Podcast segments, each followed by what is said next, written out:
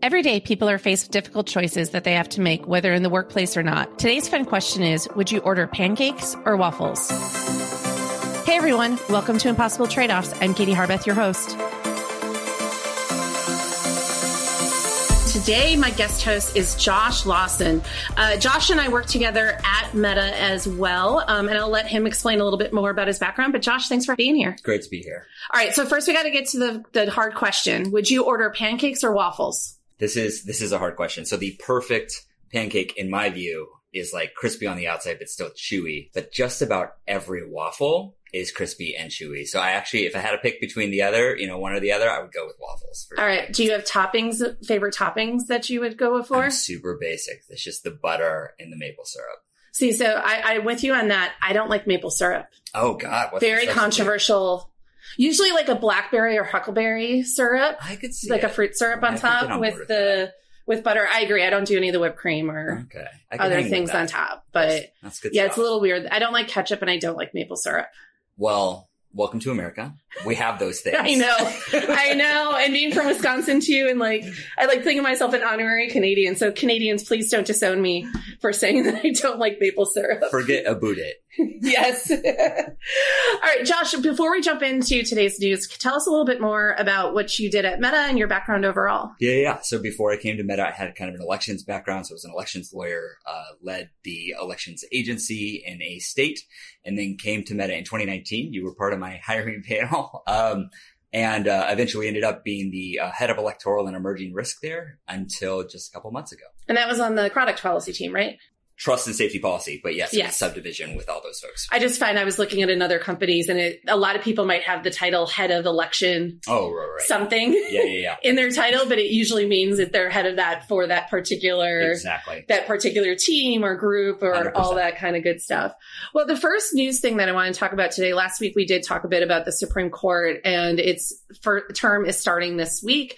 Um, and we had some news on Friday about how they're going to take up the Texas and Florida bills. Um, what do you think about this? And like, give us a little bit of the overview of the case and like, what do you think the Supreme Court will be focused on?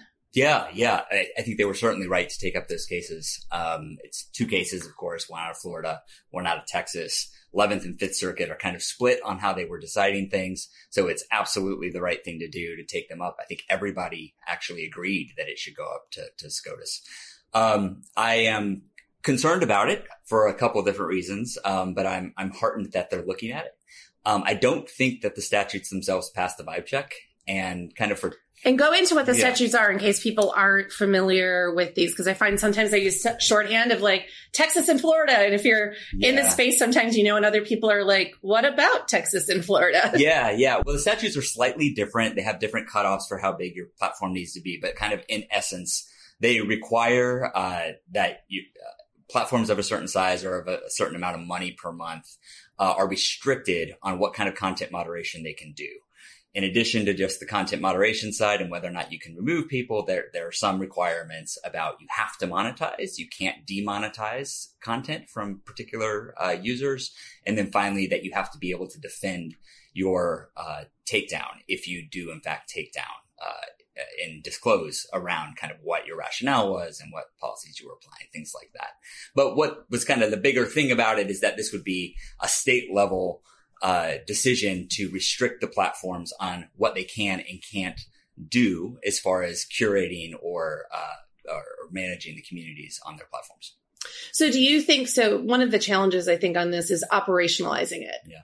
at the state level. So there's first the question of, as we saw with some of the cases earlier this year, the Supreme Court isn't necessarily the foremost experts on the internet. As I think was that Elena Kagan, Justice Kagan that Yes. said that? Yeah, I think.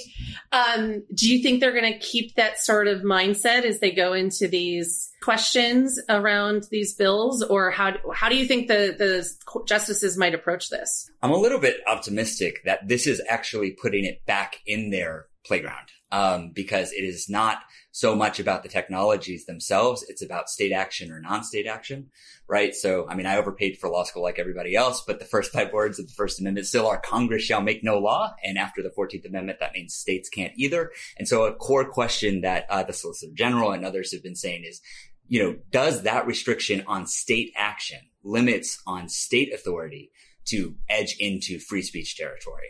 Is that something that we should also be able to apply even to big tech companies? And I think that actually is the playground of the Supreme Court to say, well, look, these are non-state actors. How would this expand our jurisprudence that we've developed over a very long time, uh, dealing with the First Amendment? So would you say, like, if you were a betting man, would you bet that the court rules in favor of the companies and not the states in order to be able to make these laws? I think it's more likely that they will say it's a bridge too far to step in where Congress has not, where other major uh, major players in this space have not, and said uh, something akin to what they're requiring them to say, which is like, "Hey, these are basically you know public distribution at this point, and these are utilities, and utilities can be regulated by the state." That hasn't been something that the Democratic branches have done on a federal level, and whether or not the states get to do that, I think might end up being uh, a little bit bridge too far for some of the justices. Well, and let's talk about the operational challenges. Let's say the Supreme Court does say that Texas and Florida can pass these types of bills or any state can. We could end up with 50 different state bills about what tech platforms can do. That doesn't seem feasible on top of let we'll forget the moment all the global regulation right. that they have to have to handle. Can you go into a little bit of the challenges of doing this stuff when there's a state by state different laws? Yeah, and you know more than anybody. Um, but when you have a hodgepodge of different laws that cover different jurisdictions, you know the the efficiencies that you try to realize are say, okay, well, where are the commonalities between them? Or should we just overhaul all of these different little pieces and just go to whatever the, the bare minimum one is? So race to the bottom. So whoever is the most restrictive jurisdiction, you just end up complying there. And that would be really, really bad because there are lots of states that probably wouldn't have as restrictive of regimes as some of the smaller states uh, that might end up getting something through their state legislatures. Yeah, I mean, it could really end up being, you know, we're Section 230. If you were to repeal that, you worry about people taking down too much content. If it's a race to the bottom, it could be leaving up way more stuff than what people actually realize in doing this. And one of the challenges too is the internet is not a place with borders. And so you live in North Carolina, I live in Virginia. What happens when we're conversing on these online platforms? Which law is actually um, the one that's going to, you know, be used in that situation. And that's part of the reason I think that if we are going to see action at the federal level, yeah. I do think it could be 2025 because we'll eventually have so many different state laws on this. We'll have so many different court cases. Plus, we'll be seeing things happening overseas that Congress will finally be forced to act because otherwise it'll just be there's too much different stuff happening here and nobody knows how to comply with it. That's right. That's right. And it would be a, a huge kind of opening of the floodgates for all the states who would now think, you know, if the feds are not going to allow us, are, are not going to have some kind of preempting legislation, uh, that we have to have our own, you know, uh, process on how we want to do this. So, yeah. Well, we'll certainly be watching. They've not yet announced, I think, when arguments will be, though I, I just learned this recently. I didn't realize the Supreme Court has very few days when they actually hear. Yeah no, arguments. That's right. No, that's right. It, you, you, can look at the calendar and I think supremecourt.gov or whatever the website is, and like there's only a handful of ones that it could possibly be in, and then the ruling might come down in the middle of the primary season, right? Yeah, it could. It could. Um, and that's generally is is kind of the time frame for it, and it would be a very interesting thing if literally, you know, Florida and and Texas are the ones bringing this because the equivalent of what they're asking to do is to say any uh, book that gets mailed to a school district, they have to shelve it on the school library um, shelves. And that is just not what those states are doing these days. and that is exactly what their statutes are trying to do to social media. Yeah, the latest that they could do it would be June, right? Is when it's the end of June is when the term. Yeah, that's usually whenever the which would be after the primary season, supposedly, and right. as we're going into the convention. So right. we will definitely have to watch that. Well, continuing our trek on elections because I, of course, bring everything back to elections. Um, there was some drama um, this past week around uh, favorite company X, Twitter. I'm going to call it Twitter, um, where they let go four people in the Dublin office who are working on election integrity. And then on top of that, Yoel Roth did an interview at Code, um, and is going to be our guest here. So we're going to dig into that a bit more. But then the Twitter CEO, Linda Yaccarino, was on afterwards, kind of talking about very clumsily some of the efforts of the platform. And so I highly recommend people go back and listen to those interviews and you'll get into that a little bit more. But I want to zoom out a little bit as, you know, both of us have worked on, you know, inside the companies trying to figure out what we need to do, how we prioritize what we're going to do in different elections. And I'd love for you to kind of dig in, especially from your perspective on the policy angle, you know, writing these policies, thinking about them. What are some of the things that you would judge yourself up against and the company in terms of are we prepared enough? For a particular election. Yeah, yeah, and obviously you have a background in this too. So there's what you say you're going to do, and then your your capacity to actually execute on that. And those are two very distinct buckets. One is aspirational, where you are putting together the policies that you think are calibrated correctly, and then the other is on execution that really has to effectuate uh, every aspect of of those policies. And there's a lot of judgment calls that get made on the front end and on the execution end. Um, you know, down to classifiers and which languages to invest in and where the threat vectors really are and how you're going to effectuate some of these policies that you're putting together. I think the challenge for uh, Twitter, if we're going to call them Twitter, and for all of these platforms, is that all integrity challenges for platforms are also election challenges. You know, you have rises hate speech, um, you could have doxing, etc. But not all uh, elections challenges are also just the regular integrity challenges. And so when you get rid of the people who are there to think about specifically the election related vectors and harms, then I think that you're you're cutting at the knees your effectiveness overall. Yeah, I totally understand not every platform can have somebody who's solely focused on elections, but I do think that there needs to be somebody whose job it is to wake up every day thinking about that. Because yeah. if you don't have somebody doing that, then it can be very easy to not start paying attention until a couple of weeks before election day when in reality, I mean, when we were at Meta, we were starting a year and a half out from an election to understand the risks and, like you said, the languages and get people hired up, et cetera. Um, and I think a big part of this is about, I feel like you never really know if you're fully prepared. Right. You can do your best, right? And there's what you said about the policies, your ability to execute, but I would also add in there, add in there your, your procedures and your decision making, like, like I know some people make fun of these war rooms that we had and think that they were just PR stunts, but my God, no, they were they were actually useful, right? Because it was yeah. a way for us. We could never imagine every scenario and how it would actually unfold. And so you needed to have a way to kind of like process that and yep. get it through the decision making process. 100%. It's a convening force. It's also a way to signal across the company and the teams that don't ordinarily work on elections response that this is a company priority. And that's a concern, say with X, when you have, you know, Elon tweeting about the elections team that is no more, that's a chilling effect across the entire company. So there maybe somebody doesn't bring up in that meeting, hey, we probably should wait to roll out, you know, this new feature until after X election happens, right? Yeah. Well, in setting X slash Twitter aside, right. like overall, there's a lot of platforms that are in different spots about where they are in preparing for elections. What, and a lot of people are wondering, like, what's the impact of the layoffs? At different companies going to be. What are you sort of watching for? Yeah, I think that I, I, think that one thing that is is a red herring and is something that we kind of always have to defend against is that everybody always says, "Look, you know what makes elections so different than any other crisis." Right? Because there are crises all the time and there are spikes in hate speech and there are spikes in violence and there's all of that. And the, and the reason is is that there is so much, so many equities that go into that one moment, right? There's there's a go forward path that is getting set for a given country at a particular day and time. And after that, years and years will be different, right? And it's not just a violent protest or some kind of civic movement. This is like decision making. And that decision making brings a lot of equities that teams that are really, really good at crisis response are not necessarily calibrated to address right? And and that's why it's important for us to have people in the room, people like yourself, um, helping to guide that decision making process, so we can talk about the equities. About you know this is this is a democracy, this is a nominal democracy. You know this is not really an elections process, even though it looks like one. Um, and so I, I think that my concern is just whether those teams feel empowered because there are great people who are still in those spaces. Uh, people that I trust, people that I think would be, will be awesome and do great work. I just want them to feel empowered to speak up and say this is still a company priority. Yeah. And I think too that I, we, you, me, and Yoel, and that we were on the UCLA panel together along with Brandon from Color of Change.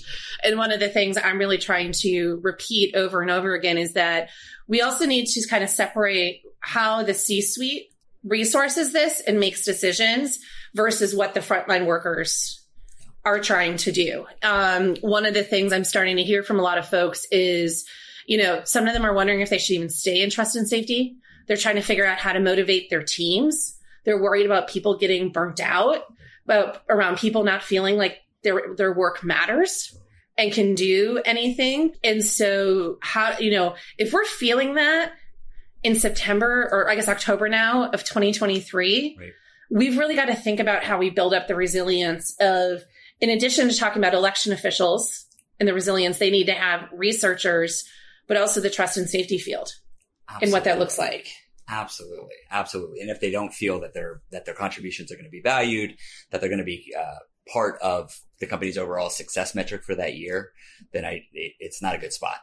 No. Um, last thing, you are now working with the Aspen Institute on some work around AI trust in elections. Walk us through a little bit of what that is, what that is all about.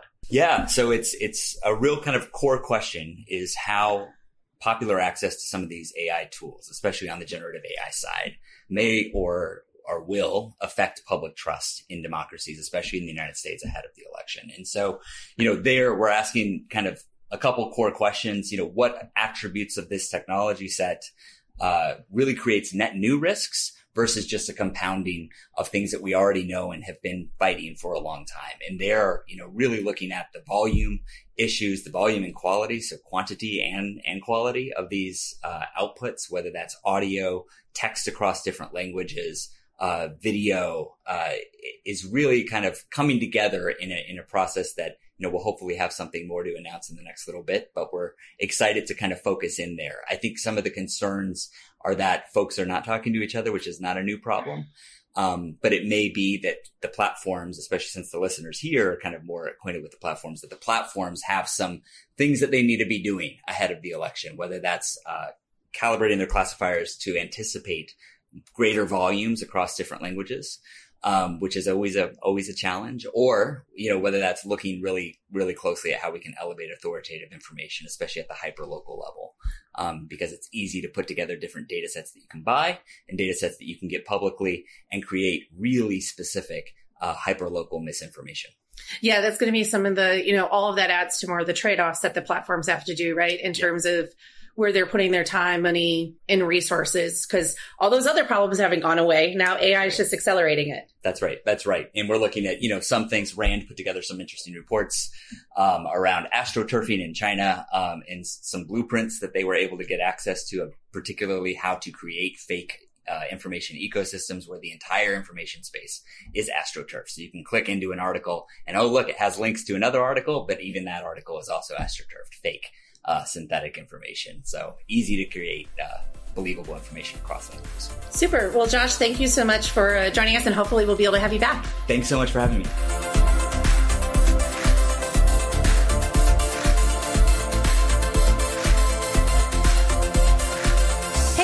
To turn now to our interview with Yoel Roth. If you're here hoping that you're going to get his reaction to Linda Yaccarino's interview last week at Code after his conversation with Kara Swisher, that is not going to be happening in this piece. Yoel and I were actually supposed to record this uh, Wednesday before he did the interview at Code. We had this scheduled before we even knew he was going to speak at Code, but we think there's a lot of really important things that we need to be talking about in this space. And so we are moving on from that. I just wanted to let people know if you're listening to this hoping to get any hot takes, they're not here. But please enjoy my conversation with Yoel. Well, Yoel, thank you so much for joining us today on the podcast. My pleasure. Thank you for having me. We were supposed to do this in California and then that didn't quite work. And so we are now doing this remotely. But, you know, recently I wanted to jump in first with a New York Times op ed that you recently wrote about the harassment that you faced since leaving Twitter and stuff like that. And there's a lot of facets to this that I really want to explore. But I'm kind of curious first, given the very public harassment that, that you faced, I know a lot of other people have faced, you faced it this week today. I saw something else that Elon tweeted about you yeah, and your interview. He, he called me the purest form of evil he's ever seen, which you know, considering I'm I'm an academic writing little articles that nobody reads seems slightly out of proportion, but um, you know, I, I guess I'm the most evil creature on this planet. If you want to take it back and want me to make you t-shirts or stickers or anything like that, like I'd be more than happy to to do that. you know, I was thinking of putting it on my resume because um, it, it does seem like the sort of endorsement that future employers might be interested in. Like most evil creature on the planet, according to Elon Musk. I mean, it, you might want to think about it, but in all seriousness, like this has caused real turmoil in your life. And I'm curious why you continue to choose to speak out because I think a lot of people would totally understand if you just wanted to hole away in an, at a university or somewhere like that and, and not be speaking out. Yeah.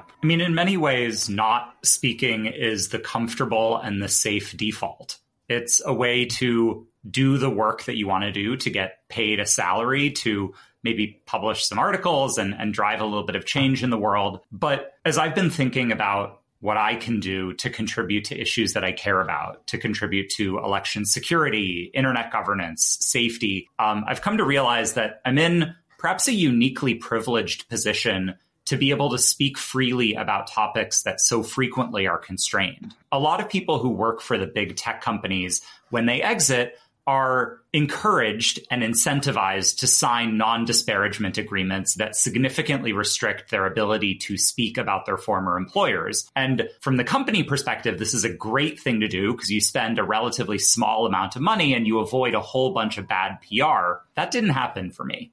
Um, whether it was because of ignorance or, or just a policy of not doing it, I exited Twitter without signing anything. Um, and so I'm in a position of being able to speak in an unencumbered way, but also because of the consequences that I've already faced, I'm in a position where there's not a whole lot more that can really happen to me.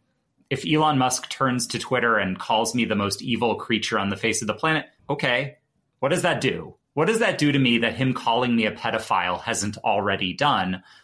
And that sounds a little bit twisted, but it's also liberating. I feel that I can speak largely without consequence, which means I can speak my conscience and I can speak about the facts that a lot of times get swept under the rug. I think one of the things that scares trust and safety people about or anybody about doing this work is that they might face this type of harassment, right? People have been doxxed by various online organizations. They worry about their names getting out there. You gave a, a talk at the Trust, Trust and Safety Conference, TrustCon in July. And I thought you had some really great points that I think might be worth reminding because I think a lot of our listeners are trust and safety people or, or in this space.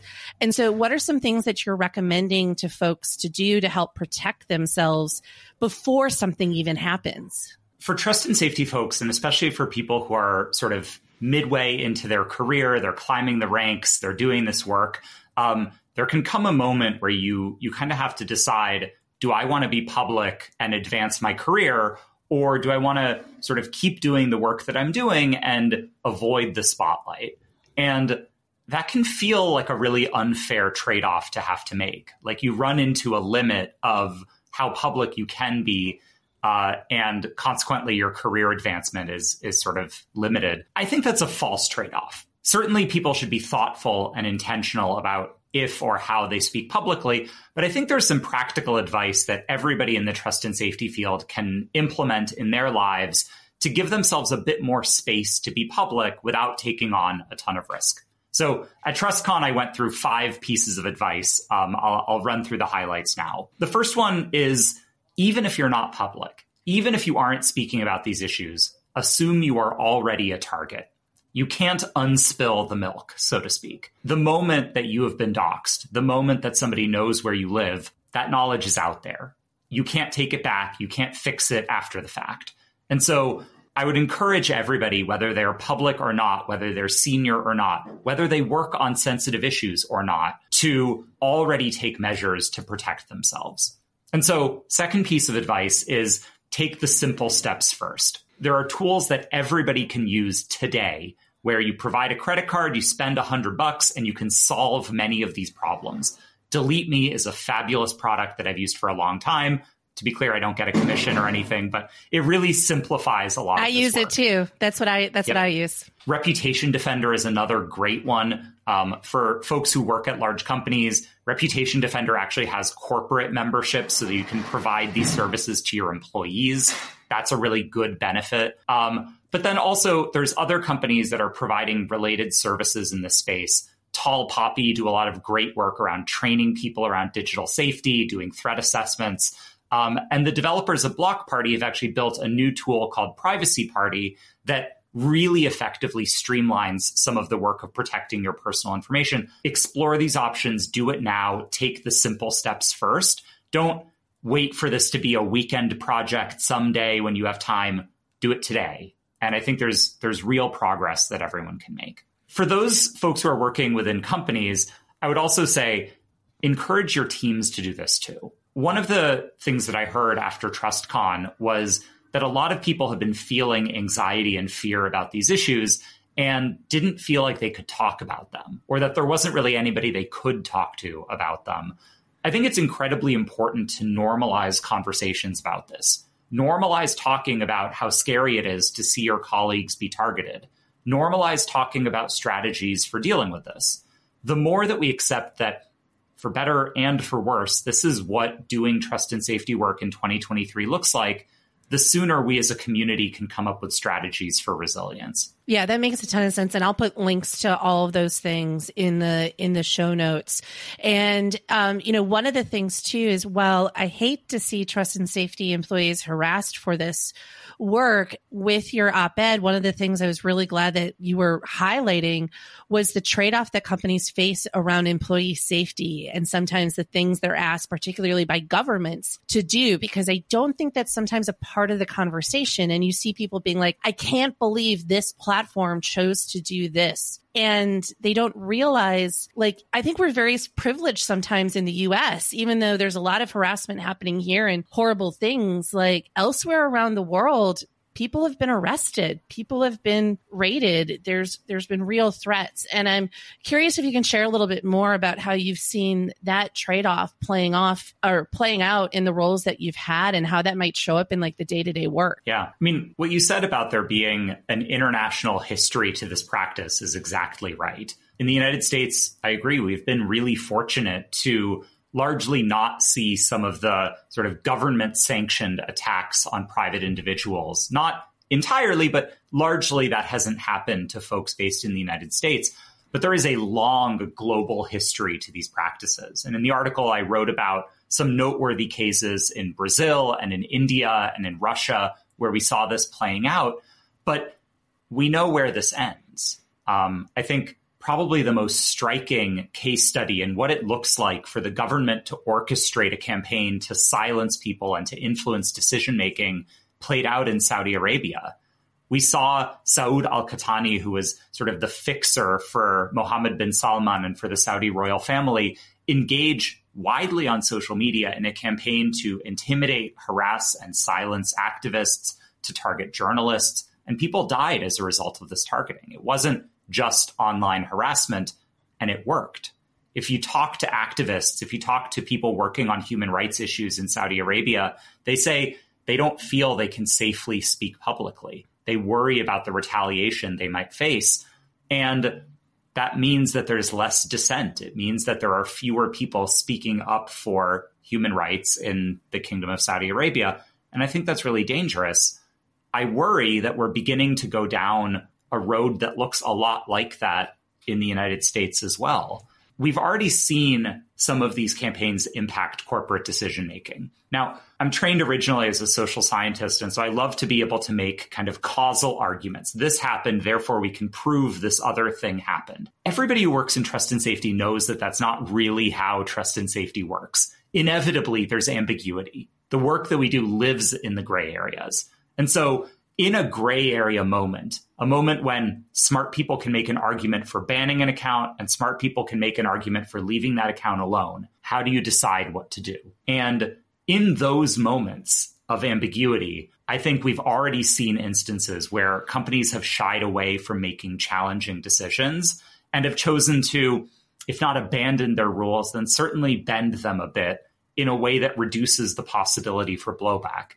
In the article, I talk about a couple of noteworthy examples. I cite Representative Marjorie Taylor Greene, who repeatedly violated the Twitter rules, got more strikes, more chances to break the rules than most users typically do before ultimately getting banned. I talk about the decision to ban Trump. And I talk about some of the notable culture war accounts like Libs of TikTok that by all accounts, break platform policies left and right, and yet are left alone. And you have to ask yourself why. And the conclusion I came to after my work at Twitter was companies are scared of retaliation. And so they back away from these really difficult decisions. Yeah. I mean, I found in my work at Facebook that could take a bunch of different, uh, it could look at a bunch of different ways. Like one could be we don't want them, they'd run to the press. And next thing you know, they're on Fox News complaining about this happening and they, and they don't talk about why it may or may not violate the rules and the company just doesn't want the reputational concern. I think, you know, there's concerns about, there's a lot of talk about jawboning right now and whether or not, where does things move from people having a point of view, which they have a right to do too, to where it's getting coercive, where it might be like they send a letter, they call a hearing, they, they take other things in which to use their power to try to get these companies to take some of these, these actions. And this is one of the toughest trade-offs I always had to deal with was also wanting to protect political speech, but also that harm component of of what they're of what they're facing. And I think as we go into especially next year with all these elections, I think those choices are just going to get harder. No, I couldn't agree more. I mean, I think now that people are aware that this is a strategy that works, now that we are having public conversations about jawboning and about the coercive influences on companies, like I think it's good that we're talking about it. I think it's good that we are trying to establish what the appropriate limits are on governments twisting the arms of platforms. Like, I'm all for those conversations. I also worry that similar to what we saw with the Russia, the Russian playbook for election interference, internationalizing and becoming more of a part of everyday practice, that these tactics will become more and more and more widespread. And we're seeing that already with the proliferation of hostage taking laws in different countries to be clear, not just authoritarian countries. Part of the online safety bill in the UK actually at one point included hostage taking provisions. And can you explain that a little bit for what people because they might be like hostage taking? What do you what do you who's mean? taking hostages? Yeah. so yeah, so what we've seen emerge have been bills that purportedly regulate platforms, and among their requirements include a provision that says platforms must maintain an on the ground staff presence in the country. India's IT Act was notable in enforcing this requirement on large platforms, but we've seen it in other countries as well. Turkey notably has requirements about local residency. And on the face of it, these requirements usually are billed as being about customer service. It's basically saying if there are users of Twitter or Facebook in India and they're having problems in India, then there should be somebody located in India who is responsible for the experience that those people have. And that sounds great. The problem is those people have to be registered with the government and they are a prime target for getting arrested if the government disagrees with what platforms are doing. And that is exactly how we've seen these employees be targeted in Russia, certainly in Turkey, in India, and more and more countries that are looking for a hook for their regulation, a way to really have it be consequential for big tech companies, are saying, look, fines aren't doing it. Bad press isn't doing it. Maybe if we arrest their employees, that will do it. And that's a really scary direction of travel, in my opinion. Well, and if people are like, are they really going to arrest people in Brazil? I want to say it was 2014, 2016. Uh, yeah. 2016, was... the Facebook, uh, a vice president down because Facebook on WhatsApp th- at a Brazilian airport got arrested because a judge wanted them to hand over. I was at the company at the time wanted us to hand over data that we didn't have because it was encrypted. And it yep. took, it took 12, 14 hours, something like that for it to work through to get him released. But that sent a shockwave through the company of yep. like, oh my God, you know, this somebody we actually know has been arrested by a government by because of a judicial order. And a lot of people started, you know, we needed to start doing more trainings for employees about what to do when this type of stuff might happen. Um, and it was for me, it was one of the first realizations that like, no, this is this is really real. Yeah. I think that case was a, a wake up call for a lot of folks who work in the tech industry because we realized it could happen to us. There was nothing about the experience of a, of a Facebook market director that differed that significantly from any other senior employee traveling in the course of doing their jobs. And so I remember after that incident, I started having conversations with Twitter's corporate security team about what I should do if somebody wants to take my corporate laptop when I'm entering a country. Like if I'm traveling to Singapore and I connect through Hong Kong and somebody pulls me into a side room and says, give us your laptop and give us your Twitter login credentials. What do I do? And now I know the answer to that. And the answer is always comply, do what they say. But you have to think about it because when, especially when you work in trust and safety, you know that you have a huge amount of power and a huge amount of responsibility. You want to protect users and their data. You want to do your job with integrity. But if literally a gun is held to your head, what do you do? And we had to start having those conversations as a matter of fundamental business strategy. So I jumped right into the meat of everything with our interview. Let's let's zoom back a little bit for folks who might not know you um, as well. Can you share a little bit about your background and what your role was at Twitter? Absolutely. So I originally am an academic researcher. I've been studying trust and safety since before that was really a term that anyone knew. Um, and if you, I go back sometimes to the articles I was writing in graduate school where I was studying dating apps and, and especially the gay dating app Grindr. And I was writing about moderation and trust and safety, but I didn't really know what words to use for these weird practices. And so I called it content management because it seemed like these platforms were managing the content on them. And now we all know that content management is like WordPress and it's how you publish your blog. So clearly I was very bad at naming things, but I got really interested in the practices that platforms use to arbitrate how people can express themselves and share information. And after I finished my PhD, I had the opportunity to join Twitter. And worked in really every piece of trust and safety over the eight years that I was at the company. When I first joined Twitter, I was on a team called Product Trust, which was doing safety by design and privacy by design work. So, really working directly with product management and engineering to think about the development of new features at Twitter. So, one of the first products that I worked on was Twitter's first algorithm. When we introduced a ranked home timeline and we had to decide do people have a control to turn this off and go back to a reverse chronological timeline? I got to work on that product. And so it was kind of a cool applied experience of thinking about Twitter not just as being this monolithic product, but as something that you could shape from within to promote safety outcomes. I also worked on developer policy issues, especially around the time of Cambridge Analytica. And then after the 2016 election, really focused in on manipulation, adversarial activity, and election security. Um, so I ran Twitter's war room to figure out what the Russians had done and what we should do about it. And from that point on, it was really a, a turning point in my career. A lot of companies now have integrity teams, and that's something I'm delighted to see. I think I was the first one with the job title of site integrity. And I remember I told people about my new job, and they were like, Site integrity?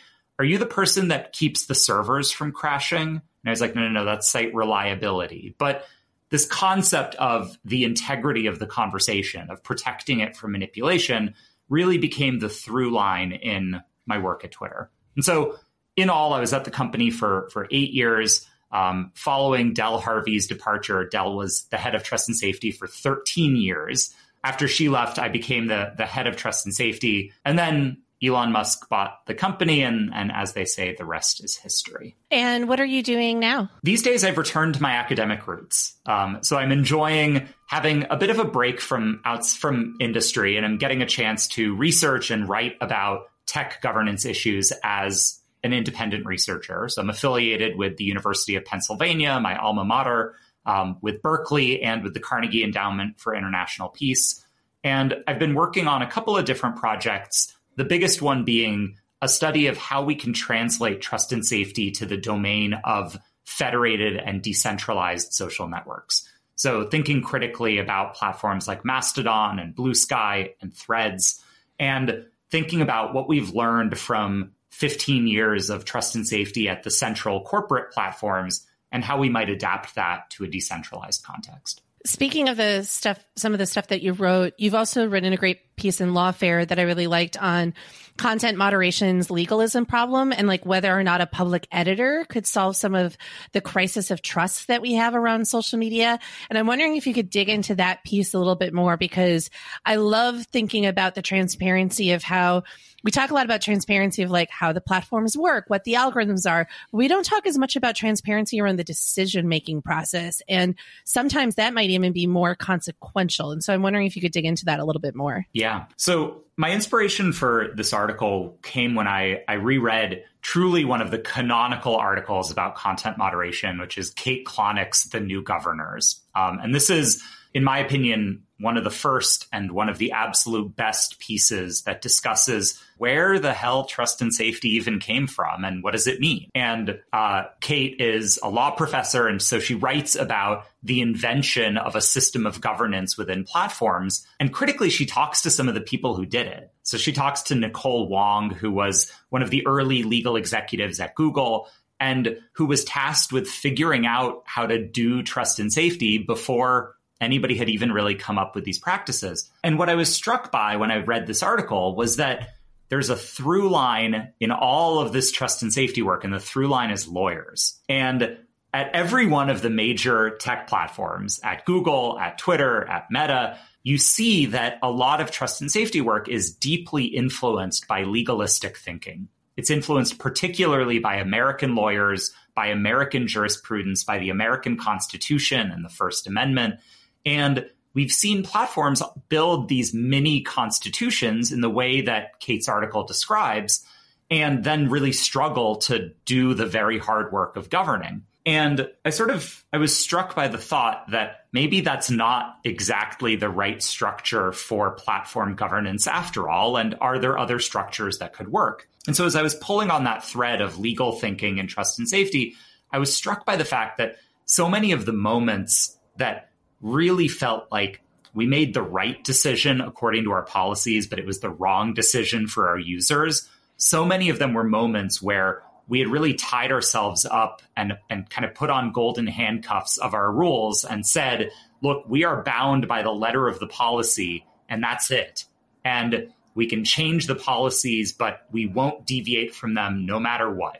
And there were some really notable failures of that approach. One of the ones that I was really struck by towards the end of my time at Twitter was the case of the culture war account Libs of TikTok. And I've spoken about it a bit before previously, but in case you are fortunate enough not to be familiar with this hateful account, one of its one of its many hateful activities is attacking doctors who provide gender affirming healthcare. And we ran into a question at Twitter of whether attacking a doctor for providing healthcare to trans youth is a violation of our hateful conduct policies. And the lawyers on the team parsed the letter of our rules and said, well, doctors are not a protected category, and so they don't fall within the scope of our policy, and so it's not a violation. And that seemed so wrong to me. It seemed like we were enforcing the letter of the law while completely failing to apply the spirit and the intention of the rules. And that incident nearly caused me to quit my job but all, and this was pre Elon to be clear, but also really inspired me to think about what would a better form of governance look like in moments like that. And the argument that I make in the lawfare piece is we shouldn't throw out the laws. We shouldn't throw out the legal thinking. They do important work, but companies should give themselves a little bit of space to make principled decisions in moments of ambiguity and then explain those decisions. It can't be anarchy. It can't be anything goes. We've seen what that looks like with Elon, and it sucks.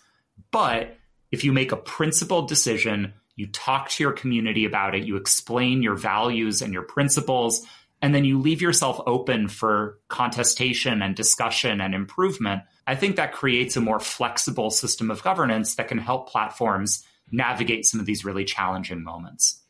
Yeah, I think you bring up another one of those really interesting trade offs where people want, they're like, just tell us what the rules are so we know what they, so they know what they are so we can follow them. And then I remember at, at when I was at Facebook, um, we did do a lot that was around spirit of the policy. And people are upset with that because they're like, but we don't understand why, because if your rules this, but you know, but again, we couldn't come up with every situation. Like I remember the Tide Pods challenge is one that like pops into my head where like it didn't exactly fit with the policies and what was happening. And I don't know if you'd agree with this or not, but I think one of the benefits of the Facebook oversight board and the Trump decision and the decision to let him back on the platform, Elon did it in a Saturday night poll for people to decide whether or not he was going to come back on. Whereas I think Meta, I mean, I, am a little biased here, but I do think Facebook shared a lot more of the, the, the thought process of like, we're letting them back on. Here's how we're going to be monitoring it, etc. And I would hope that we would see more as we continue to go on of sort of that again. That it doesn't need to be. I think you said this. So like, it doesn't need to be every single decision. It's the real precedent setting decisions of thinking about how do we help provide a bit more of that transparency and just being honest about the fact that listen by the letter of the law, it doesn't violate, but like we think that the right thing to do is this and that's why we're doing it. And we can debate that in the public sphere if that was right or not, um, in terms of doing that. But like, there's no clear answers on a lot of these things. A hundred percent. Like, I, I actually agree with you. I think Facebook did it exactly right. People sometimes um, think that because I was part of the team that decided to ban Trump, that I believe he should have been banned forever.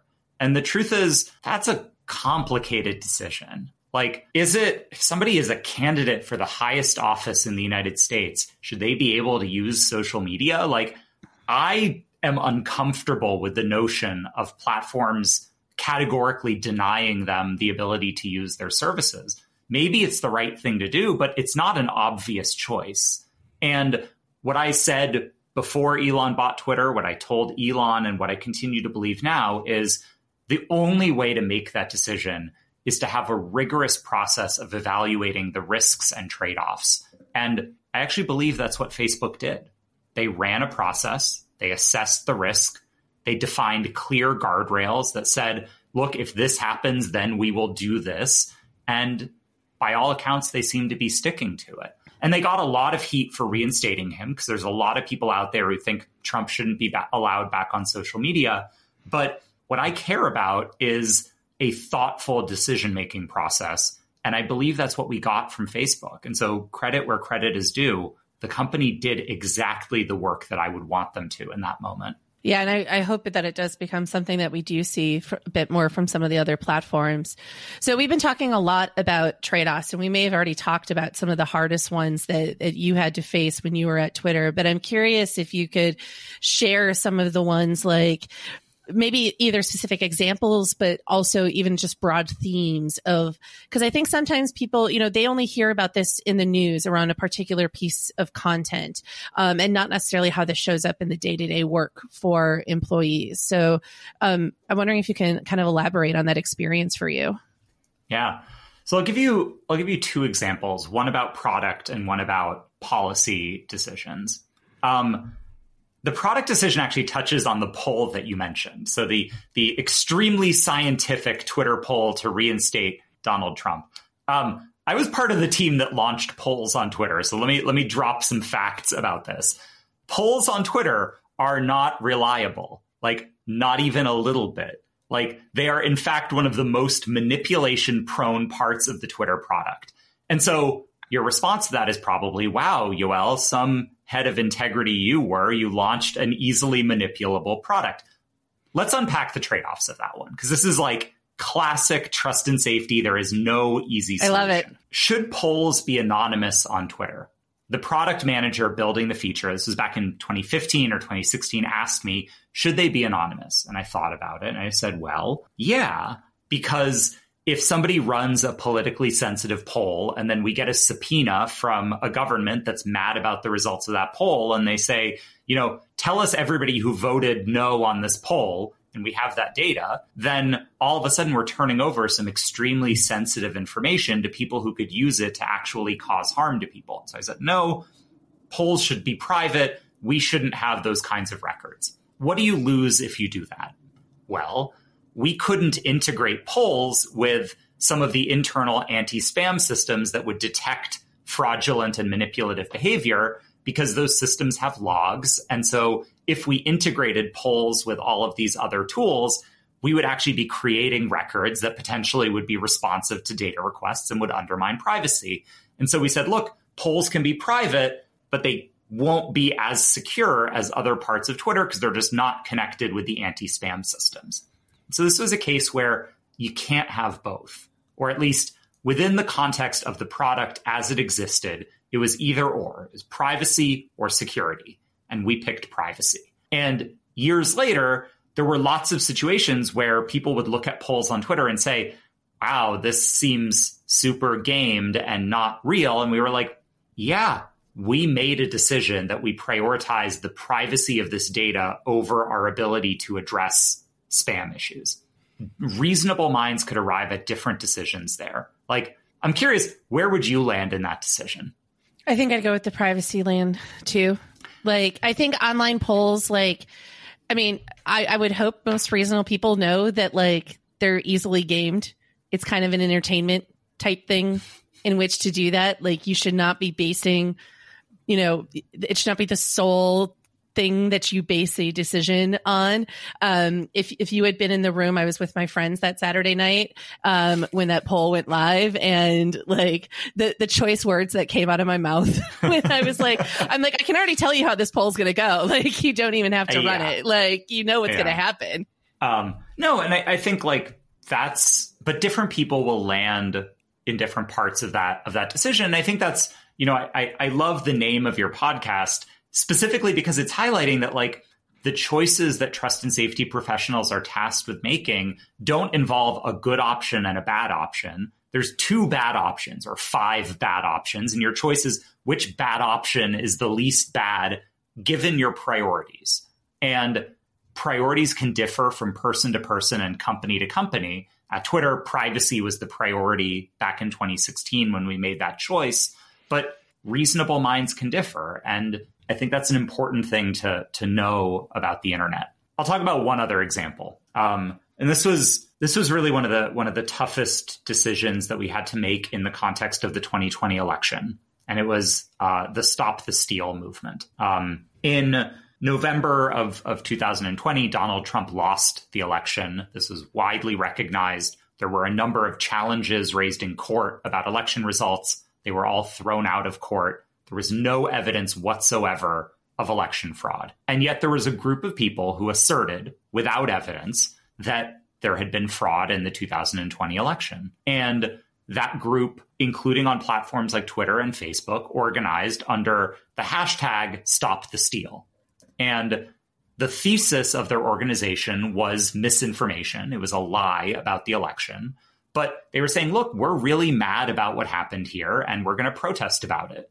And on January the 6th, we're going to protest in the Capitol and we're going to get together to express our displeasure about what we believe to have been electoral fraud. Now, you can argue that the basis of their demonstration is a lie, and it was, and that lie violated Twitter's rules. But is it an appropriate thing for a platform to do to take down a protest movement that's organizing, whether or not you agree with the premises of that protest movement. And for a platform like Twitter that had been so instrumental in the formation of Black Lives Matter protests in Ferguson and around the country, for a platform that had had a long history of the Arab Spring and the use of the platform for political speech and for organization and mobilization, we we really struggled with this this question of whether an explicitly nonviolent protest movement based on a lie, but a protest movement should be considered against our policies. And the conclusion that we reached was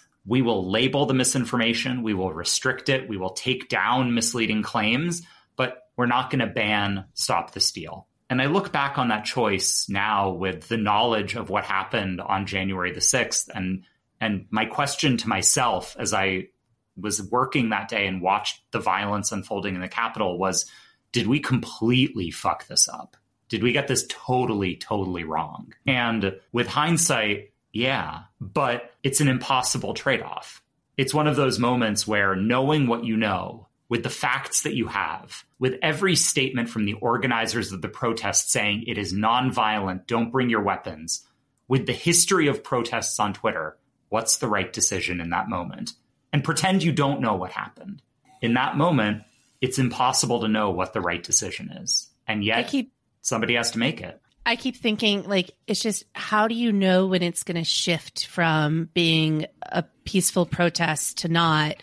And people can say a lot of different things, um, but it doesn't necessarily mean that they're going to come true. And I think about what you know, also the protests that happened the summer of 2020 around Black Lives Matter and things like that, and there were elements of it, right, that there was violence and and riots and stuff, but like for the most part, there were many other protests that were very peaceful um, of people gathering. There was also the whole COVID health issue on top of that. But like, I think that's one of the things for people to remember is you're in the moment, you don't know what's going to happen, you have imperfect information. And you could have just as easily made the mistake of taking it down, and there wouldn't have been violence necessarily. And then yeah. you got criticized for doing that. And you, just like you, I've spent so much time looking back on some of the decisions that we've made. And there's elements that I would do differently. There's elements I wouldn't. There's elements where I would be more transparent about our thinking our thought process. I would also say too that, and as, as we go into this year of elections, these policies are living and breathing things this is one of the reasons that it's just not easy to be like, tell me what the rules are and we're going to stick with them and like, don't change them. We want them to be stable. Things change where society is changed. Our lived experiences change of what all this looks like. And so we should expect that platforms are going to continue to evolve their thinking on all of this. That's right. And you know, you you look back on some of the most consequential decisions, not just for the internet, but for the republic um, and you wonder what would have happened had this decision played out a bit differently. Had a room of staffers in Silicon Valley and Washington, D.C. made different choices. And one feeling I'm left with there is that that's a terrifying amount of power to give to the employees of tech companies, most of whom have no desire to have that kind of power and who are scared by it. But but somebody has to make those decisions. And so what's the right structure for doing so? Is it direct democracy? Do you run a poll to make these decisions? Like that doesn't seem like it works. Is it having government make those decisions? That seems really scary to me. The notion of having a government decide if a protest against the government is okay, like that is one of the bases of the First Amendment. And so there's no right answer to any of this. And I will, I, I've part of what I've spent my time since leaving Twitter doing is unpacking the successes and unpacking the failures and not trying to to excuse them, but to explain them and to discuss them and to understand them. And to help folks understand that like this work of governance is imperfect and it's bad and it makes mistakes, but it also is what makes platforms usable and it results in moments when sort of the tides of horribleness on the internet are held back. Um, and so, you know, not to end on a total downer, but I'll, I'll say like the moments when trust and safety succeeds, you generally don't hear about it and you generally don't talk about it. We agonize over the failures. And you know, I'm, I'm hoping to turn a little bit of that agonizing into something productive about the future of the field.